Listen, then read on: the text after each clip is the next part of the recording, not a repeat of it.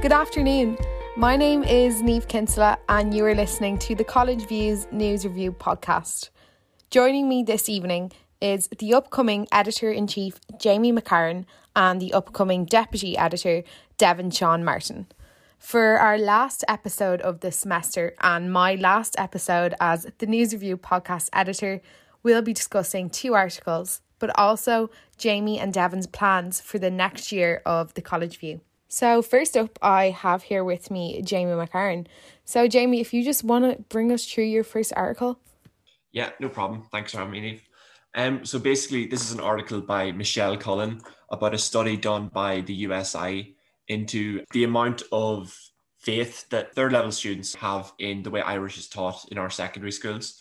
And one of the main findings was that two thirds of those surveyed want Irish to remain a compulsory subject for the Leaving Cert which is, I mean, arguably it's easy for them to say when they're they're finished leaving cert, but yeah, it also revealed a lot of people, despite the fact they wanted to stay, it revealed a lot of flaws in um, the way it's perceived by these students. Like only five percent of the people surveyed, which was over fifteen hundred students, only five percent of them said that an emphasis was placed on Irish as a living language. So it's kind of you know jarring the kind of the results that were that were returned. Yeah, very true. It is quite jarring. Like in the article, I think one of the first things it states is that the USI report on the teaching of Irish 2021 aims to show the effectiveness of Irish language teaching to create proficient Irish speakers. And although in the article, all students interviewed kind of contradicted the aims of the study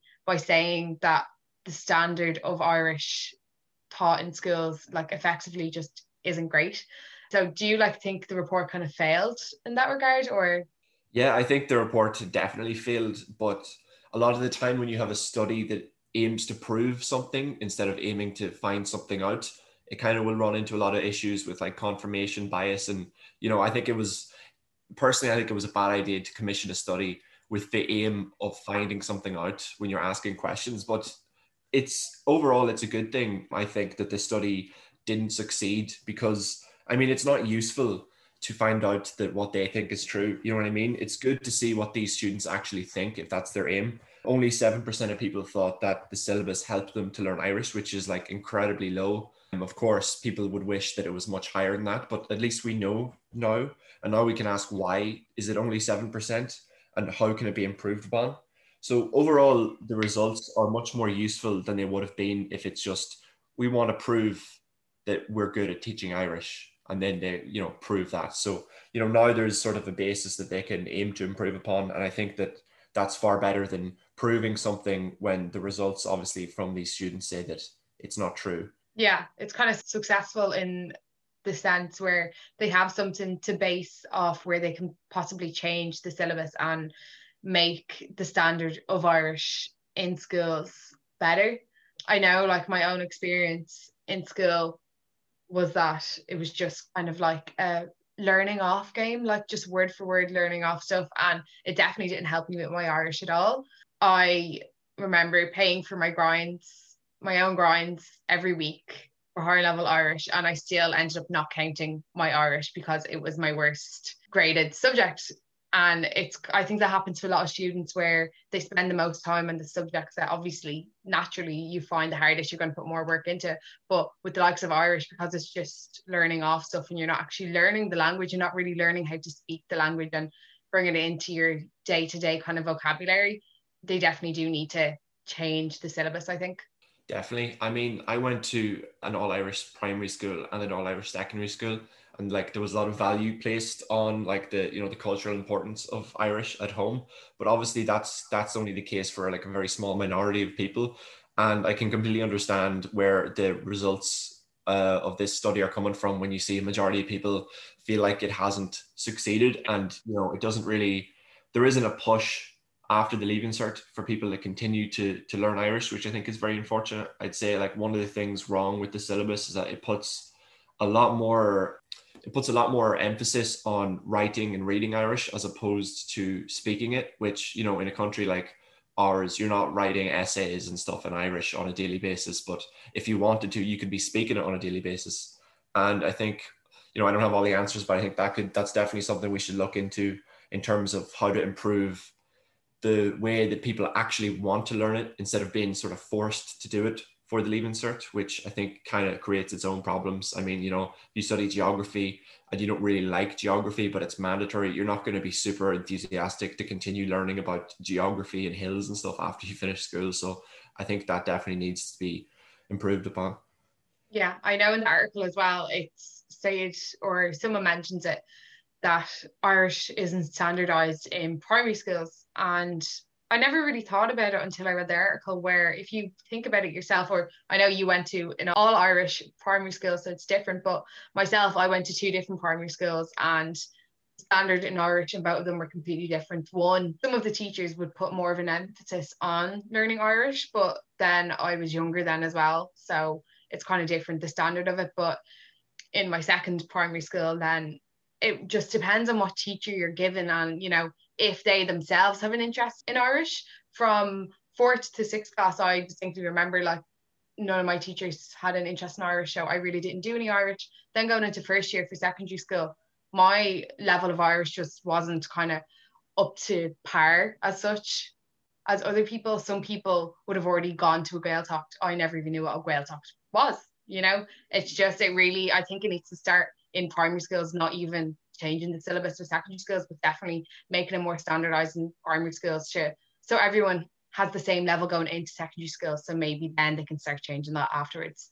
Even in my uh, primary school, where it was all through Irish, even then it wasn't standardized because, you know, unfortunately, the nature of Irish in this country is that it's only sort of widely spoken in a few small pockets to the west. And, you know, growing up in Monaghan like myself, we had one you know very few like primary schools that spoke irish. And um, the problem with that is that we have teachers from donegal and mayo and kerry and different parts of the country all teaching you. And then at a formative age taking in all those different dialects it can be quite difficult to understand because you're you know one teacher saying oh yeah it's on high here. The other teacher saying it's on guy here. And it just kind of messes with your head. But yeah i mean hard to get around that kind of thing you know? Yeah well, hopefully the study from the USI kind of forms a basis for change and hopefully we do see change for students um, in the future in Irish and in general. So thank you for that article there, Jamie. So we're just going to move on to Devin next. So Devin has an article here about St. Patrick's Day celebrations across the US um, to do with DCU alumni. Thanks again, Niamh, for having me as well. So just this past week, the DCU Alumni Office hosted three uh, virtual St. Patrick's Day celebration events um, with their international alumni in three cities. Uh, these were San Francisco, Washington, D.C., and New York City. Um, and these are these were the first uh, sort of celebrations of these kinds that took place in over two years because of course if you think about it um, you know right around st patrick's day last year was when uh, you know, things started to hit the fan as far as COVID. So uh, the event last year was canceled. So this was sort of DCU's first bid at um, making that first, you know, outreach outreach arm to their alumni since uh, you know the pandemic began. They hosted these discussions amongst alumni that they brought on specifically to speak about their profession, so that they had various um, successful alumni in business and politics and economics and they had the, this panel discussion hosted by the, the alumni office where they discussed you know their, their careers and, and the current state of the world uh, and then each meeting finished uh, with uh, something that was quite creative in my opinion which was uh, a networking opportunity where before this meeting every attendee filled out a survey where they um, explained the industry that they're in and, and, the industry that they're interested in meeting people in. And then based on that uh, the alumni office actually broke up the meeting into focus groups uh, breakout rooms based on that survey. So it was an opportunity for people not only of get a taste of, you know, DCU and a taste of home if they're from Ireland and they're abroad, but also sort of get that that sort of networking taste that they would get if these events were in person. Yeah, yeah, that is really good. It's kind of sounds like it made up for the fact that they couldn't, you know, hold their events in person like anything else. I know with some events they're not really up to the standard that they would be in person, but it does sound like they kind of they they did well with it and it was successful. The article mentions the success that DCU's structured mentorship program, which is run through the alumni office, has had during the pandemic. So can you explain for our listeners in more detail what the structured mentorship program is?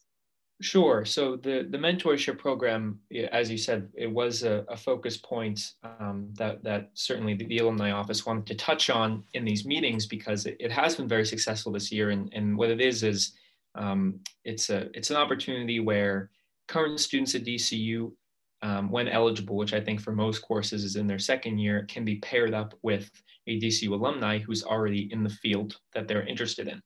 Um, so it's an opportunity for these students to build a relationship with with this DCU alumnus and and sort of build a what you would hope to be a strong connection that can that can you know benefit you not only personally but you know mainly professionally when it comes to understanding of the industry um, you know uh, uh, connections uh, networking sort of it's it's a lane to sort of break into the break into the professional sector that they're trying to to get into. And then um, at least the way the way DCU puts it um, you know, it's an opportunity for the the alumni who, who's leading the um, uh, the the mentorship uh, relationship to sort of uh, give back um, to DCU, which is you know in theory the the school that um, that propelled them to to their success. So it's it's sort of this this relationship that DCU sets up that I think is in its 16th year actually obviously this year is, is like no other but it, it's a program you know that that connects that connects several generations of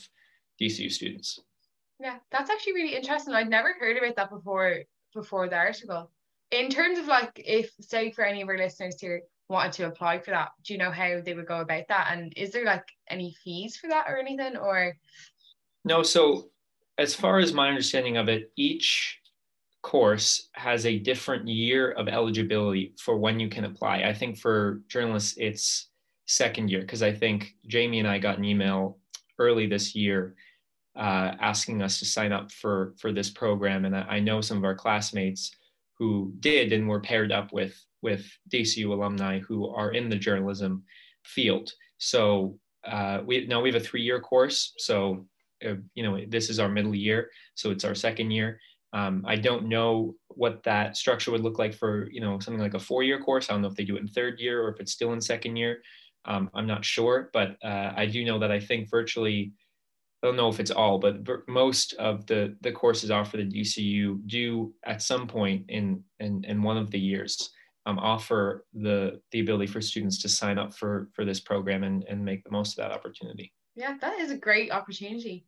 Um, I'm surprised I, I didn't hear, hear about it before, and I definitely would have applied if if I had remembered hearing about that.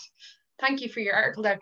Obviously, we're coming to the end of this college year, and both Devin and Jamie have been elected to their new positions in the College View. So, congratulations to you both. Jamie is our new editor in chief, and Devin is our deputy editor.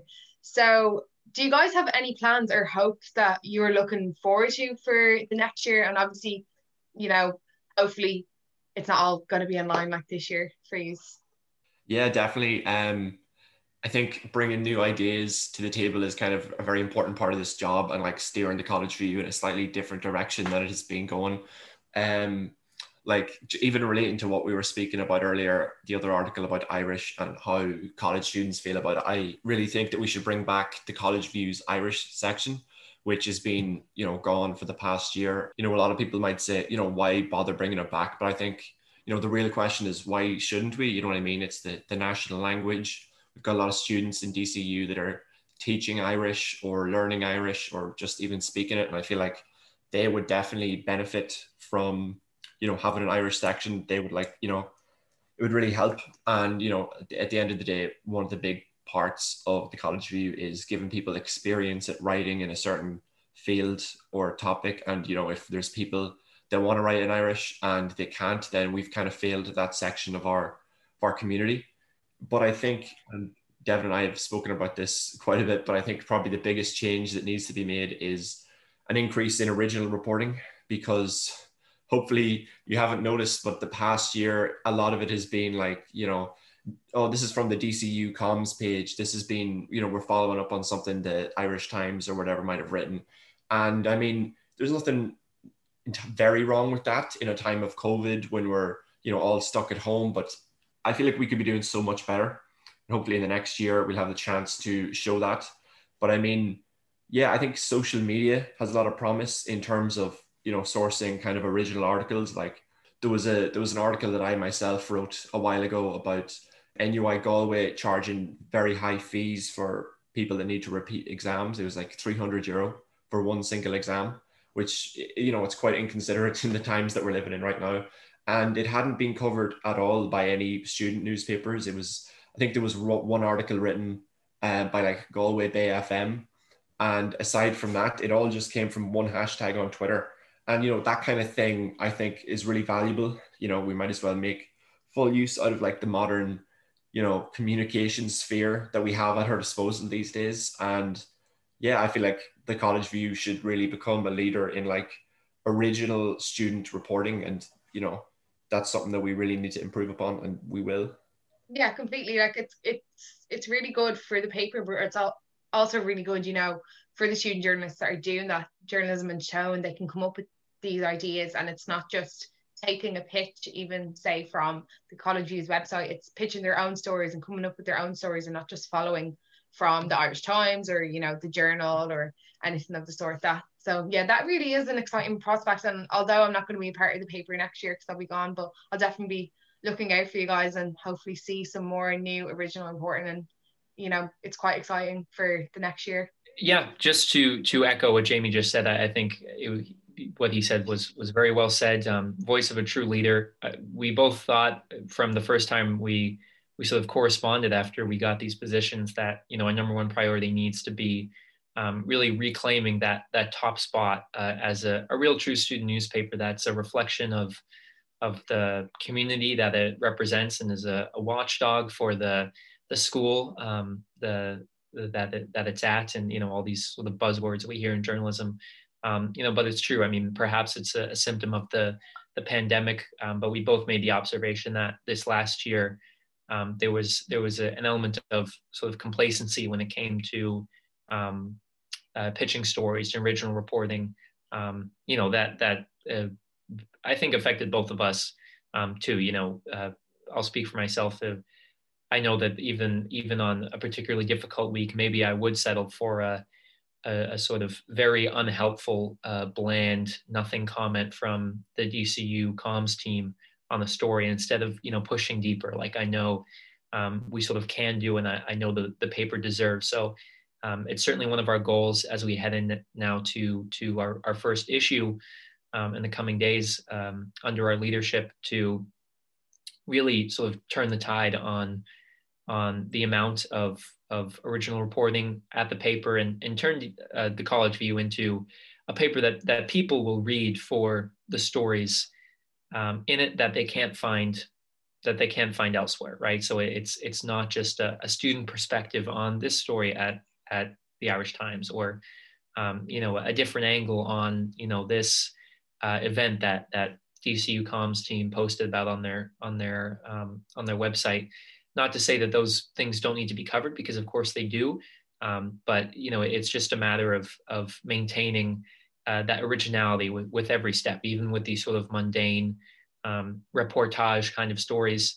Uh, it's a matter of encouraging and cultivating a culture where all of our writers uh, know that there's that expectation to, um, to to dig a little bit deeper, even if it's something you know simple, even if, if it's an extra 50, 100 words in a story um, that's just your own sort of your own your own digging. Uh, you know it, it, makes it makes the world a difference. Um, in in sort of what what jamie was speaking about too just to pivot here about the the irish section. Um, you know as far as sections go i, I think another uh, area for improvement is the video section. One of my ideas this year is is to really increase the the productivity of dcu's video section which has been more or less dormant um, over the past few years. You know, we, we posted, you know, maybe a handful of YouTube videos to the College View YouTube page, um, which I know uh, um, there's certainly room for improvement there because I've seen the uh, the amount of filmmaking talent that's uh, abundant at DCU. So um, I think one of my ideas as we go forward with the next year is to produce, you know, maybe 15 minute, 20 minute sort of short little um, documentary like videos uh, about um, you know an original story that maybe the the video editor pitches or um, you know maybe maybe it's a, a follow-up of a, of a story that we actually wrote for the news section or for the feature section. Um, but it, you know, it's a, it's an original piece of of video um, journalism, which you know I, I think has been has been missing from the College View, and I think um, you know the, the College View could really benefit from because we all know things like YouTube and, and TikTok, how we love to to watch videos. It's it's such an easy way to consume content. It's one of my favorite ways to consume uh, content, especially news content. I mean, I I am a I'm a I'm a newspaper guy, but um, you know, you ask me would I rather spend two hours reading a newspaper or two hours watching you know Free Solo, uh, which is a Oscar-winning documentary. I'd probably choose Free Solo just because it is easier to consume for people, especially our age. Um, so as far as as far as the video section and um, just the the general um, the, the general original reporting uh, that comes from the paper, uh, Jamie and I definitely have high hopes for the next year. Yeah, that's some exciting prospects from both of you. So I look forward to seeing it all kind of flourish and come to life this year. And I wish you both the best of luck. So thank you for being guests on my last episode of the News Review podcast. I hope our listeners enjoyed this episode and all previous episodes this year. You can follow us on Twitter or Facebook at the College View for regular updates. And I hope you tune in next time for one last time. That's all from me, Niamh Kinsella. Thank you.